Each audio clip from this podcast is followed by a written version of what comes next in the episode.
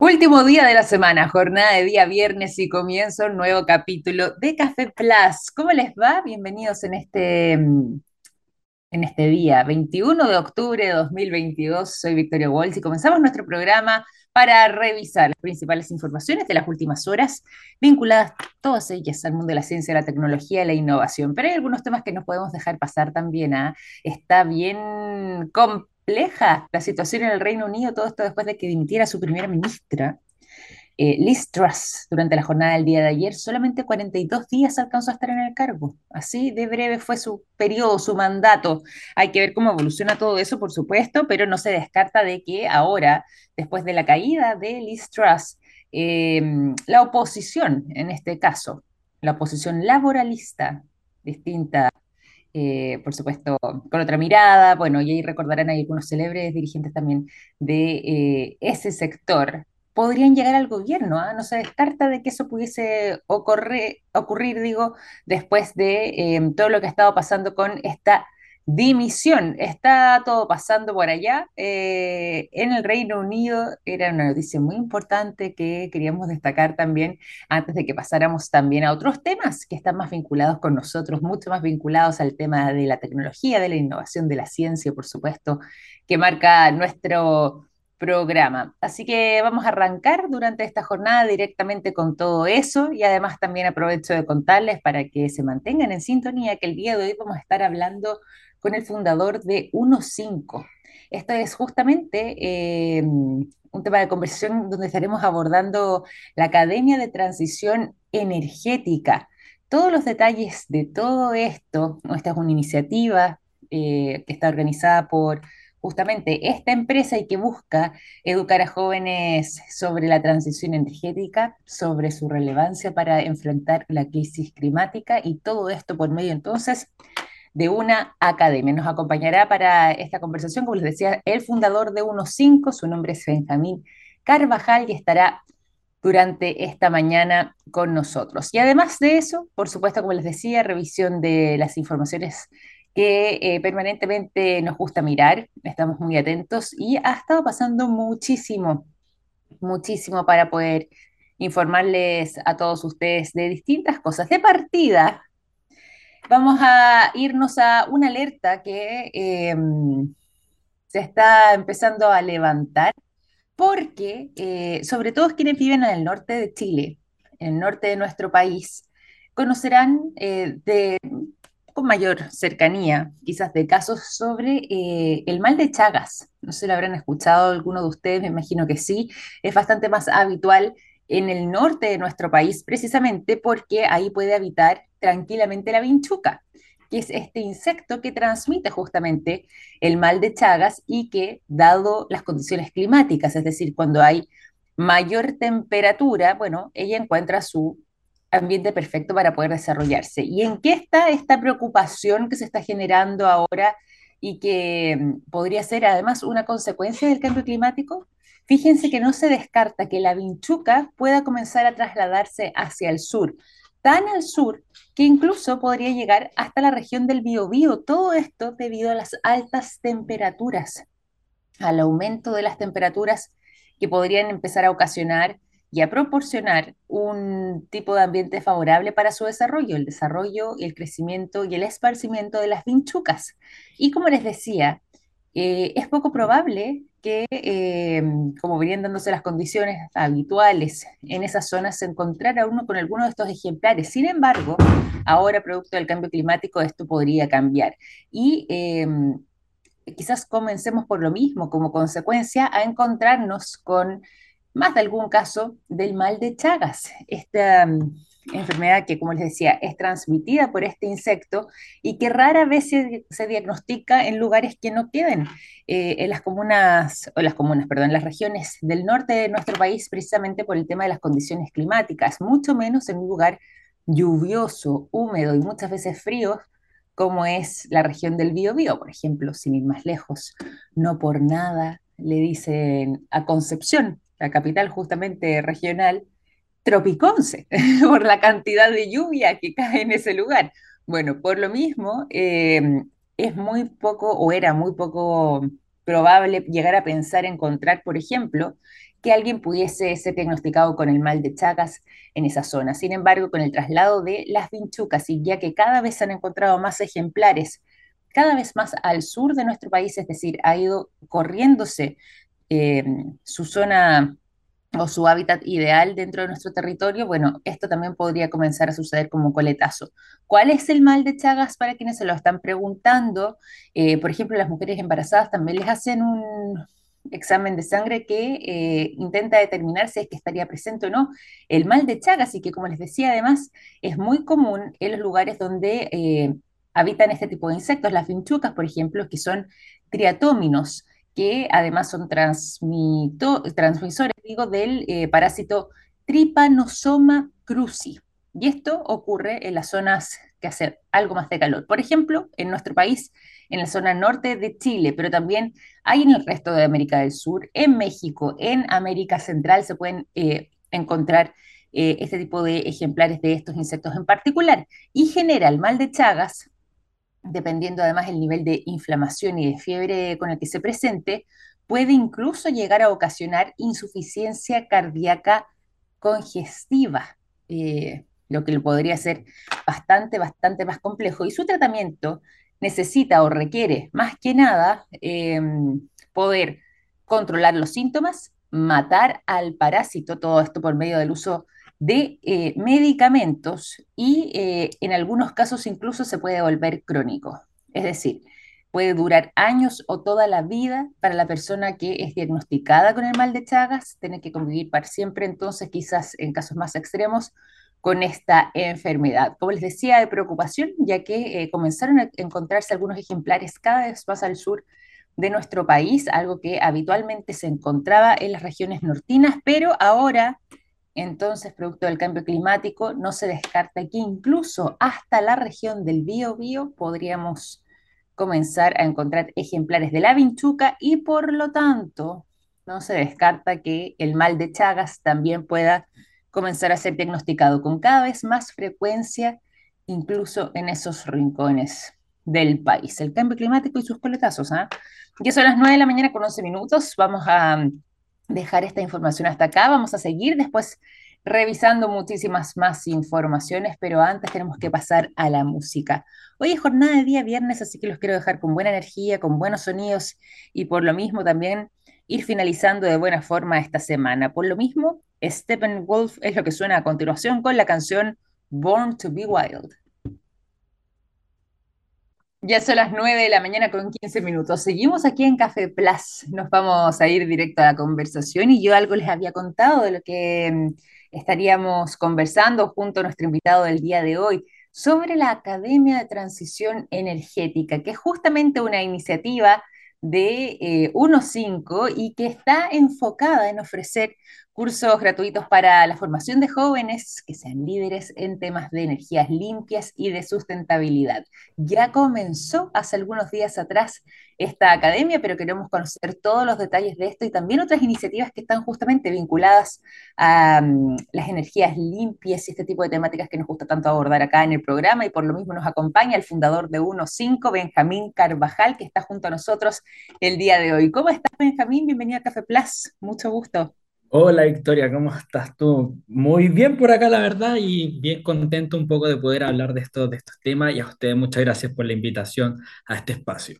Oye, entusiasmado con la Academia de Transición Energética, cuéntanos porque ya comenzó a desarrollarse el 18 de octubre, esto se prolonga, cuéntanos un poco de partida, eh, para quienes no lo conocen, en qué consiste la Academia de Transición Energética, esta iniciativa de 1.5 y además de eso, cómo es que se ha estado desarrollando durante estos días. Súper, muchas gracias. Bueno, eh, la verdad es que muy contento, muy feliz, porque quienes me conocen y quienes, y quienes son de mi círculo bastante cercano saben que yo un poco como que rayo con esta cosa de la transición energética desde hace años, digamos, desde hace nueve, diez años, así que siempre abordar la transición energética para mí ha sido, eh, eh, digamos que uno, un hobby más que una profesión, etcétera. Y, hoy día poder vincularlo con lo que es cambio climático ha sido realmente todo un privilegio. Em, esta idea, de hecho, yo siempre lo dije y lo comenté el otro día públicamente con la, eh, con la primera sesión. Eh, todo partió por una conversación con Bárbara Neira, que es una colega, hoy día también es una amiga, eh, un sábado en la noche. Entonces entenderá el contexto de un sábado en la noche conversando. Eh. Oye, si hacemos esto, bien, exacto, bien relajado, digamos.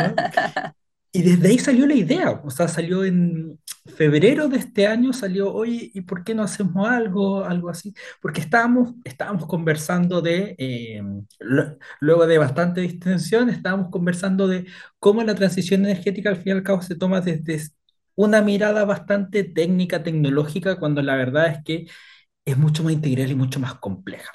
Mm, Así que desde ahí nace un poco esta idea y bueno, ya tuvimos ya la primera sesión este, este martes y, y la segunda este jueves, o sea, ya vamos en cuatro clases y ha sido fantástico y el recibimiento de todos los estudiantes ha sido, la verdad es que increíble, o sea, ya con las postulaciones estábamos con un, con un pequeño avance de cómo iba a ser la cosa porque fueron 850 postulaciones, así que se ha dado bastante bien, la verdad.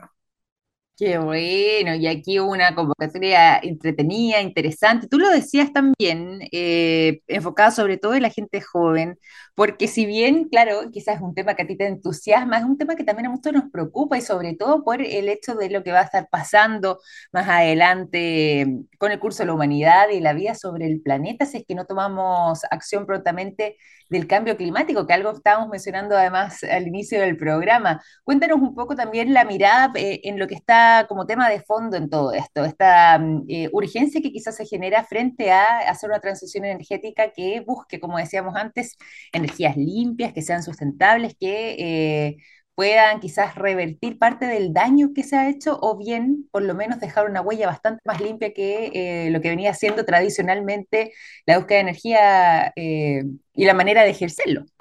Sí, a ver, oye.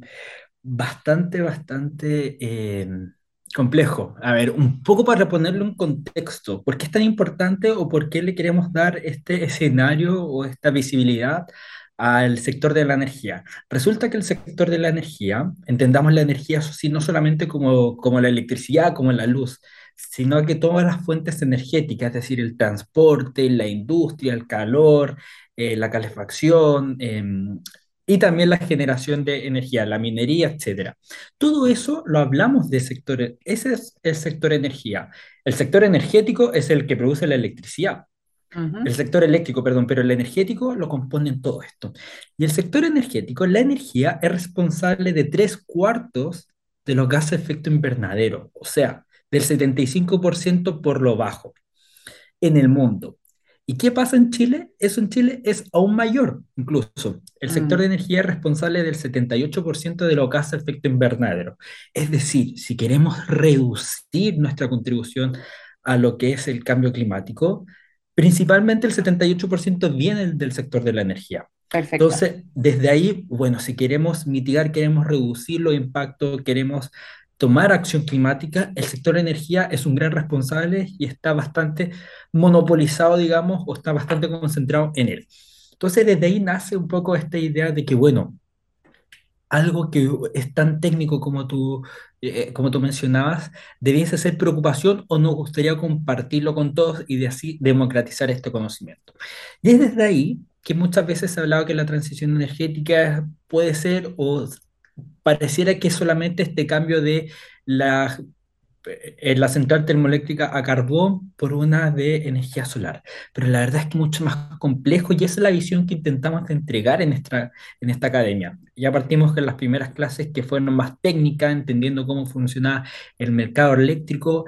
Ahora también dimos inicio a toda la parte de la innovación, cómo vamos entonces reemplazando estas tecnologías que son bastante sucias, bastante cochinas, pero después, ya en la tercera y cuarta parte del curso, es algo que nos gusta y, y queremos enfocar que es la parte política, o sea, el rol que juega la política pública en la transición energética y el cambio climático, y por último la parte social, que Y es ahí, tan, ¿sí? arraigada. Sí, no, Perdón, por te, te, favor. te- te interrumpí. Y que esa parte es clave, sobre todo, además también en el rol que puede tener eh, los jóvenes, pensando sobre todo en que quizás más de alguno de ellos o quienes nos escuchan dicen, bueno, yo, no sé, por ejemplo, estoy recién saliendo del colegio o, o estoy empezando a estudiar o tengo una edad que todavía, eh, todavía soy muy, muy joven, muy pequeño, eh, y quizás eh, sienten que por lo mismo, eh, hoy por hoy, no tienen tanto como para poder eh, ejercer una influencia, pero ahí está lo social que decías tú, puede ser muy relevante para marcar ese cambio. Y ahí te interrumpí, por eso quiero ahí que desarrolles la idea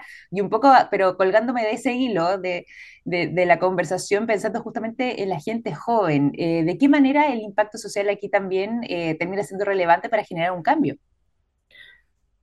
A ver, la parte social y en una, y en una transición tan radical, y cuando decimos radical, eh, eh, nos referimos a que va a responder a diferentes eh, líneas y a, y a diferentes eh, lados de nuestra eh, sociedad, de la parte económica, de la parte ambiental, de la parte del desarrollo industrial de nuestro país. O sea, va a atacar y está completamente conectado todo esto. Entonces, necesitamos el mayor convencimiento y también la mayor participación y el consenso de la ciudadanía y no solamente que unos pocos digan, bueno, esto tenemos que hacer porque esto hay que hacerlo y ya. Entonces, desde ahí la parte social es tan importante que hacerlo de manera participativa y, de- también de una manera mucho más justa. Ejemplo súper concreto. A ver, eh, podemos decir ya, oye, ¿sabes qué? Tenemos que cerrar todas las termoeléctricas a carbón y a petróleo hoy día ya. Y claro, nos podemos volver verdes, nos podemos volver súper ambientalistas, pero ¿qué pasa con esas comunidades que dependen de esos trabajos? ¿Qué pasa con esas comunidades que eh, es su fuente laboral? ¿Qué pasa con esas eh, personas? Entonces, desde ahí también se va desglosando todo esto. Bueno, ¿qué pasa con esos profesionales que recién se titularon a lo mejor, que son jóvenes profesionales, cerca de los 30 años? que están especializados en esta industria. Los dejamos sin trabajo. ¿Cómo, cómo lo hacemos? Entonces, también lo que buscamos en esta academia era capacitar a los jóvenes con esta nueva mirada, con, esta, con este fin de transición energética y que de hecho el 85% de quienes participan en esta academia son bajo los 35 años, que es el rango que se considera joven. Y más importante aún que lo que nos tiene feliz es que el 51% son mujeres, que era nuestra meta. No, maravilloso. Eso es muy importante también. Que haya paridad, que, que las mujeres también tengan un rol relevante, sobre todo cuando estamos hablando de gente más joven. Sí, eso, o sea, el, el sector energético muchas veces ha sido cuestionado porque está muy masculinizado. O muchas veces, y algo que descubrimos, o, o que no es que descubrimos, sino que al contrario, intentamos de visibilizar, es que se dice que está mu- masculinizado, pero es porque muchas veces no se le da la visibilidad a, a las mujeres y a las profesionales. O sea, de hecho, eh, el 70% de las profesoras del cuerpo Mm, docente son mujeres. Mira, Y, muy que, importante. y créeme que nos fue complejo encontrar referentes porque nos preocupamos con la coordinación de encontrar los referentes más grandes en cada tópico, en mercado, en transición justa, en innovación, en instrumento económico. Y créeme que fue un poco de decir, bueno, el objetivo es encontrar mujeres profesionales referentes, no tan solo a nivel nacional, sino que también internacional. Y Claro. no fue para nada complejo. Fue ponerse y proponerse en encontrar más mujeres y visibilizar. Entonces, Estamos muy convencidos con esa, con esa visión también de eh, construir también un sector energético mucho más paritario en temas, en temas de género y la verdad es que eh, ha sido, ha sido bastante bueno y hemos recibido muy, eh, muy buenos comentarios en, en ello, donde incluso muchas empresas nos dicen como, oye, ¿cómo lo lograron en visibilizar a tantas mujeres? Fue como, bueno, desde el principio estar convencido y con la fuerte convicción al fin y al cabo de buscar eh, construir un sector energético mucho más paritario. Oye, y volviendo un poco al tema de la Academia de Transición Energética en sí mismo, ya que eh, justamente se vincula a este tipo de temáticas y se busca finalmente eh, acercar a jóvenes que estén interesados en ejercer un liderazgo en materias de energías limpias, de cambio climático, de sustentabilidad.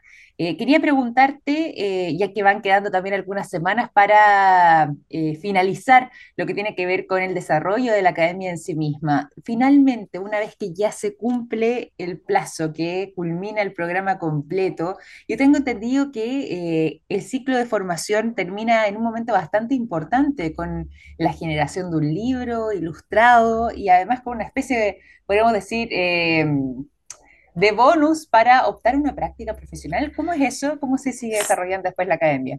Sí, bueno.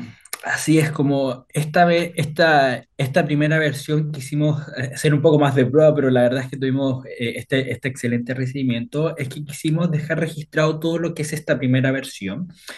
Y frente a ello, lo que los estudiantes tienen que hacer es realizar un reporte y un resumen de cada sesión, ¿Mm? donde cada sesión va a estar registrada, que fue entregada por estos profesores, y ese contenido lo vamos a resumir no tan solo con texto, sino también con una infografía para hacerlo mucho más ilustrativo y mucho más eh, atractivo. Entonces, eso va a ser al fin y al cabo nuestro libro, nuestro, nuestro reporte de esta Academia de Transición Energética que esperamos publicar eh, a principios del próximo año, alrededor del verano, eh, porque toma ilustración, o sea, la ilustración esto más tiempo, de verificar que toda la información esté correcta, así que vamos a publicar ese libro que nos tiene bastante contentos.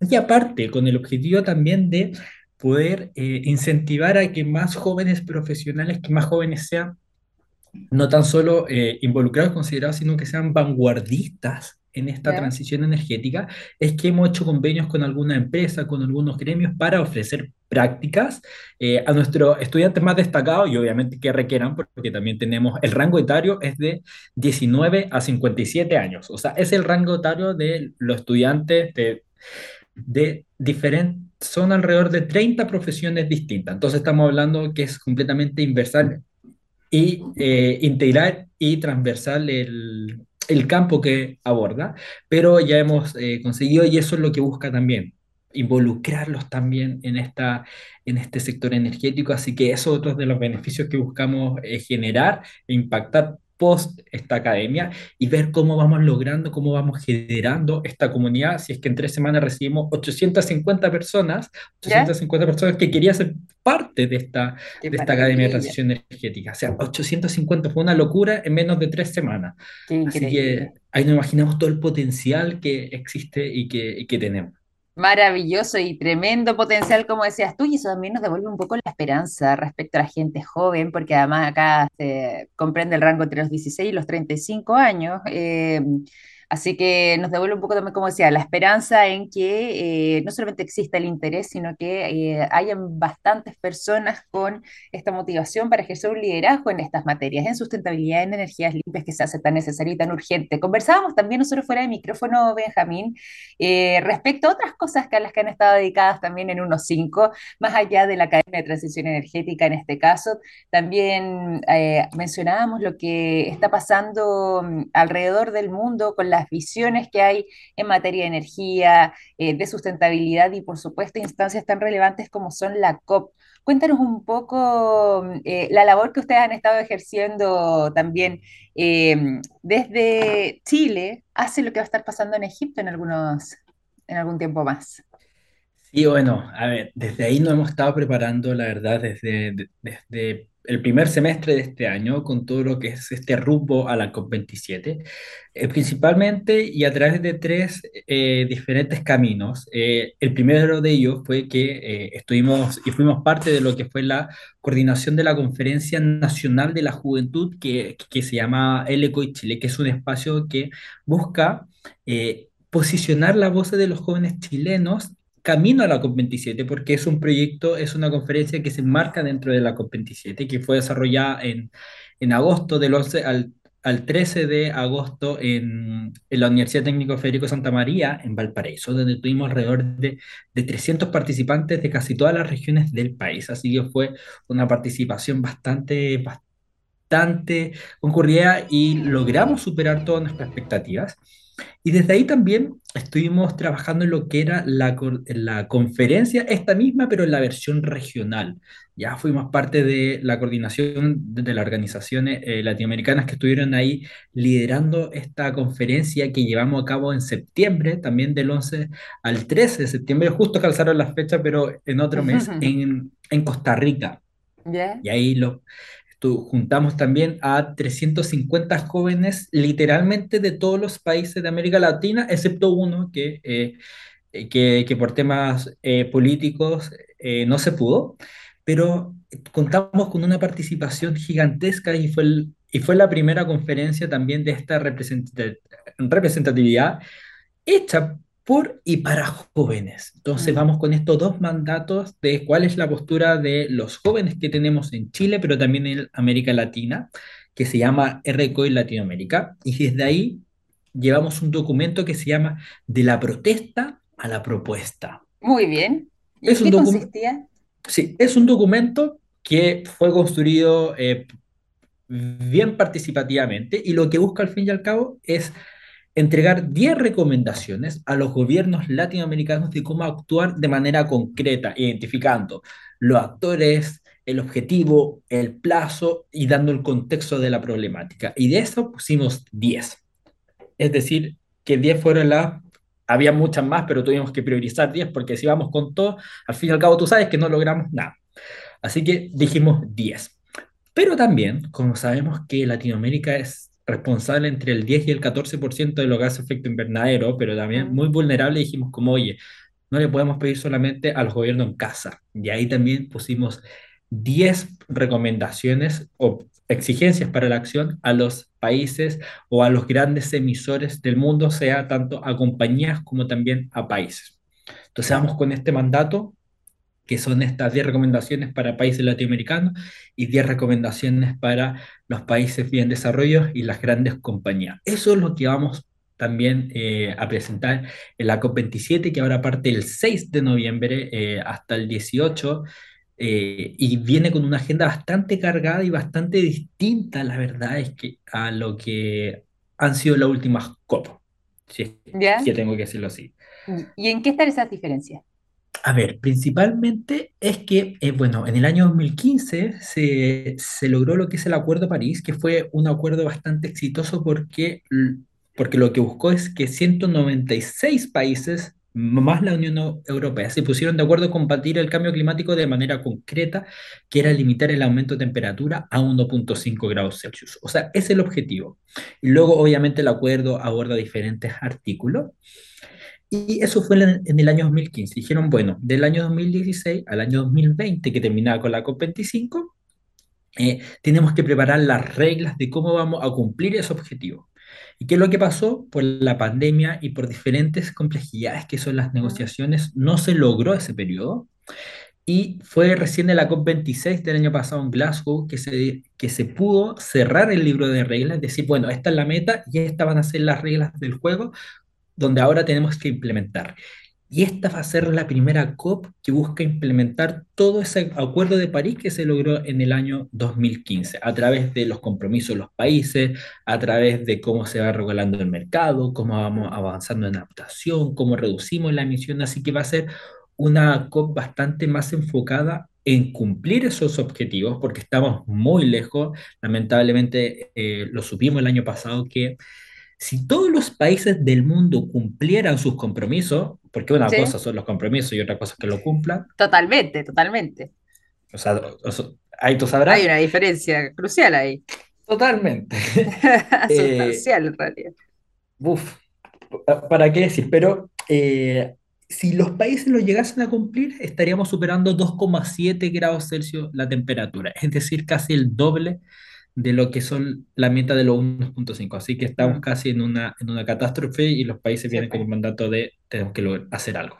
Sí, es verdad, estamos en una situación crítica y por lo mismo, iniciativas de este tipo, empezar a generar conciencia, sobre todo la gente joven, a quienes yo le tengo más eh, esperanza, optimismo frente a lo que está sucediendo, mayor eh, nivel quizás de apertura a generar esos cambios y por supuesto además esa sensibilidad, eh, porque finalmente son el mundo que van a heredar ellos y posiblemente incluso también sus hijos, entonces para ellos es crucial, por eso contar con este tipo de instancias como la que veníamos conversando al inicio del programa con la Academia de Transición Energética enfocada en personas entre los 16 y 35 años que ya se está desarrollando desde el 18 de octubre, que se va a extender hasta el 10 de noviembre, eh, que se realiza además de manera gratuita para 100 jóvenes y que generó un gran interés en esta primera instancia con una convocatoria que ya eh, superaba los 750, 800 me dijiste. Eh, 850, 850, ¿viste? Una cantidad puntaje nacional. impresionante.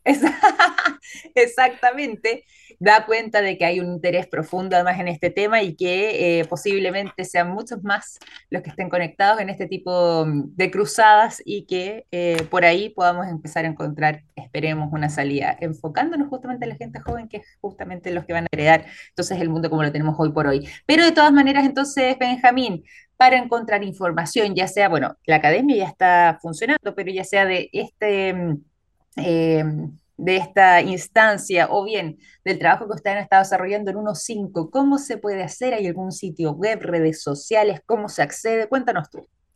Sí, obvio. eh, así, bueno, así como tenemos esta academia, tenemos otras dos más y el próximo año nos estamos preparando con otras sorpresitas, porque la academia la partimos del año 2020. Tenemos una que se llama Unidas por el Planeta, que está enfocada solamente en mujeres y en el empoderamiento climático eh, en las mujeres, que se llama Academia Unidas por el Planeta, que también la vamos a repetir el próximo año.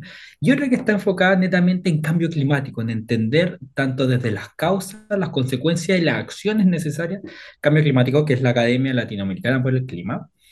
Así como también está esta Academia de Transición Energética, que, o sea, o sea, ya me gustaría afirmar, pero es que si lo digo me pueden retar el equipo interno, pero me gustaría afirmar que probablemente vamos a tener una segunda versión.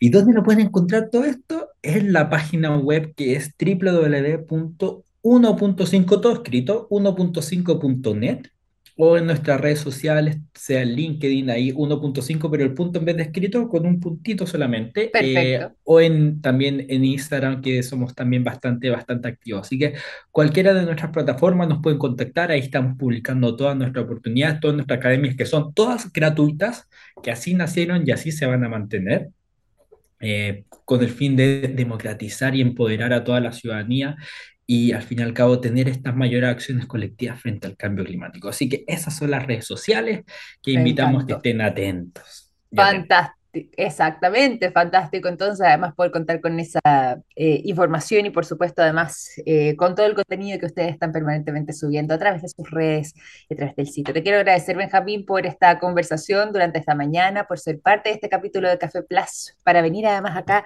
a hablar con nosotros sobre energías limpias que se hace tan necesario, pensando en la gente joven, pensando en la academia, pero por supuesto también con otro tipo de objetivos más transversales y más globales, eh, como es, por ejemplo, el buen desarrollo de la COP 27 ya, que se nos avecina en Egipto. Harta, harta, harta, ya llevamos 27. es- Esperemos que no sean necesarias tantas más para reducir la emisión o ir para abajo. Así que bueno, Muy, muy cierto, muy, muy sí, cierto. Me voy a quedar con así esa es. idea también. Ya, pues muchas gracias, Victoria. un Que abrazo, un abrazo grande. Benjamín Carvajal, entonces, fundador de 1.5, nos acompañó durante este capítulo del día de hoy de Café Plus. Vamos a continuar nosotros con el programa, nos vamos a ir a la música para después seguir con las informaciones. Los quiero dejar con el sonido de Queen y la canción Dragon Attack, que es lo que suena a continuación. 9 de la mañana con 44 minutos, seguimos en Café Plus, nos vamos a las informaciones y bueno, eh, bien recordarán ustedes, ya que hace pocas semanas atrás estuvimos conociendo los ganadores de los premios Nobel, de que el primer premio Nobel que conocimos en este caso, en esta semana de Nobel que tuvimos recientemente, fue el premio Nobel de Medicina y que en este caso en particular se lo llevó Svante Pebo. Todo esto luego de eh, desarrollar una interesante eh, investigación respecto a los neandertales y particularmente él logró recuperar el ADN de eh, algunos de ellos en restos que fueron encontrados en Siberia. Y fíjense que es justamente a raíz de este trabajo que de tanto en tanto, sobre todo durante este último año, hemos conocido gran novedad eh, respecto mm, a la forma de vida de los neandertales, a su, por supuesto, eh, composición genética, cómo es que además nos relacionamos nosotros, hoy por hoy, el Homo sapiens, eh, con los neandertales y podemos empezar también a determinar cómo era la relación entre ambas especies, entre estas dos especies de homínidos.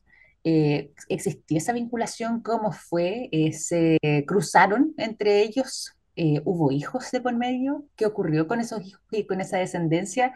Bueno, todo eso ha sido parte de los temas de conversación durante el último año, gracias a este trabajo que ha estado desarrollando Svante Pebo y que eh, lo hizo el ganador del más reciente Premio Nobel de Medicina entregado entonces hace algunas semanas atrás. Y ahora, justamente, gracias aparte de esa investigación, es que se logró proyectar una especie de fotografía de cómo habría sido una familia neandertal.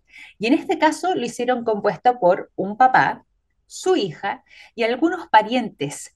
Eh, lo hicieron luego de, encontrar y analizar el, ADN, digo, de 13 eh, individuos neandertales que habían sido encontrados en dos cuevas de Siberia y con ellos se empezó a eh, esbozar cómo habría sido esta familia, cómo habría estado compuesta, y lograron determinar que estaban estos vínculos, ¿cierto? Un padre, su hija, que habría estado además posiblemente en un periodo de adolescencia, dos parientes a los cuales no se ha podido determinar cuál era la vinculación directa, si eran tíos, primos, pero eh, todavía no se han logrado establecer específicamente y también eh, otros individuos que podrían haber sido parte de la organización social, pero no necesariamente familia sanguínea de eh, este padre, esta hija y sus parientes. Bueno, gracias a esto, es que eh, según los resultados empezó a hacer un análisis y hacer una especie de reconstrucción de cómo habrían sido estas personas, estos neandertales, estos homínidos, eh, y eh, se enfocaron en el trabajo de análisis de 17 restos procedentes justamente de este grupo, que por lo demás no les había contado, pero estaban compuestos por 7 hombres y 6 mujeres, 8 de ellos adultos, 5 niños y también Em, esta adolescente, por ejemplo, como era la hija de este padre, y bueno, eh, se proyectó una especie de imagen de cómo posiblemente se hayan visto estos neandertales, que por lo demás estuvieron habitando las cuevas de Chagrieskaya y Oklatkinov en Siberia hace aproximadamente unos 54.000 años atrás. Es realmente eh, emocionante poder proyectar esas imágenes. Es una fotografía muy bonita.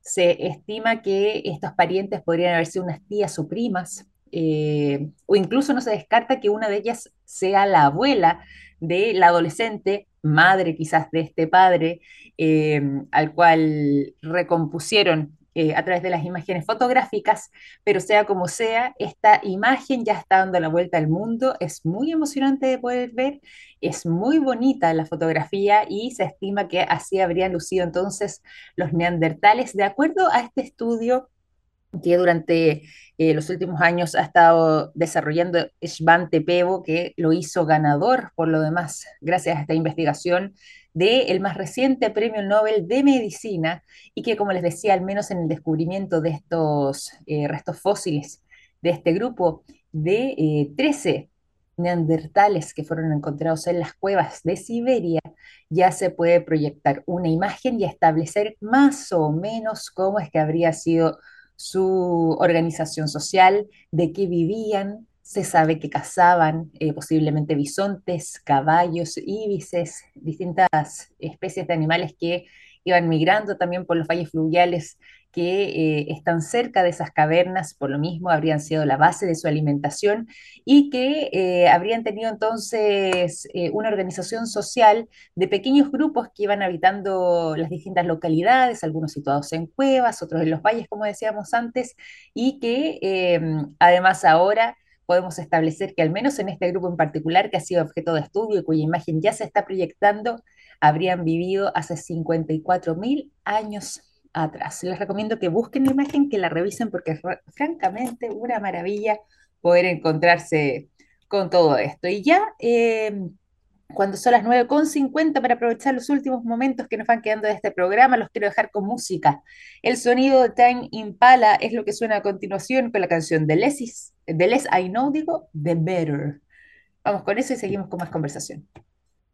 Ya son las 9 de la mañana con 55 minutos. Nos va quedando lo último, lo último de programa y no puedo despedirme sin darle antes dos recomendaciones para este día viernes. La primera que eh, busquen, ojalá, eh, a través de mm, los distintos buscadores que ofrece Internet, ¿cierto? El que ustedes eh, utilicen más seguido, el que sea su predilecto, las últimas imágenes del telescopio espacial James Webb, que son francamente un espectáculo, parece un cuadro pintado y que son deslumbrantes imágenes de los llamados pilares de la creación. Lo captó recientemente entonces el James Webb. Eh, son estos pilares, para quienes no los conozcan, son verdaderas nubes densas de hidrógeno y de polvo que además con eh, todas las estrellas que se ven de fondo es realmente uno de los espectáculos más bonitos que nos puede ofrecer el cosmos y francamente eh, una obra de arte para quienes lo quieran ver, se quieran deslumbrar con estas maravillas que acaba de captar el telescopio espacial James Webb, que ha justamente visitado recientemente eh, los llamados pilares de la creación.